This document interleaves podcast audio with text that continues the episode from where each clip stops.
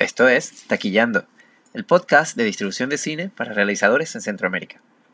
Taquillando nace del constante análisis de la taquilla y la evolución de la industria audiovisual en la región. Luego de tener la oportunidad de trabajar por casi cuatro años para distribuidoras de Hollywood, además de pasar por festivales y mercados internacionales de cine, hemos podido conocer y recopilar dudas comunes de amigos y colegas, que son decisivas a la hora de intentar ya sea distribuir o entrar en el mercado con un proyecto. No pretendemos saberlo todo, por ello buscaremos explorar y aprender a través de quienes saben o han tenido experiencia moviendo sus proyectos cómo hacernos espacio en esta industria.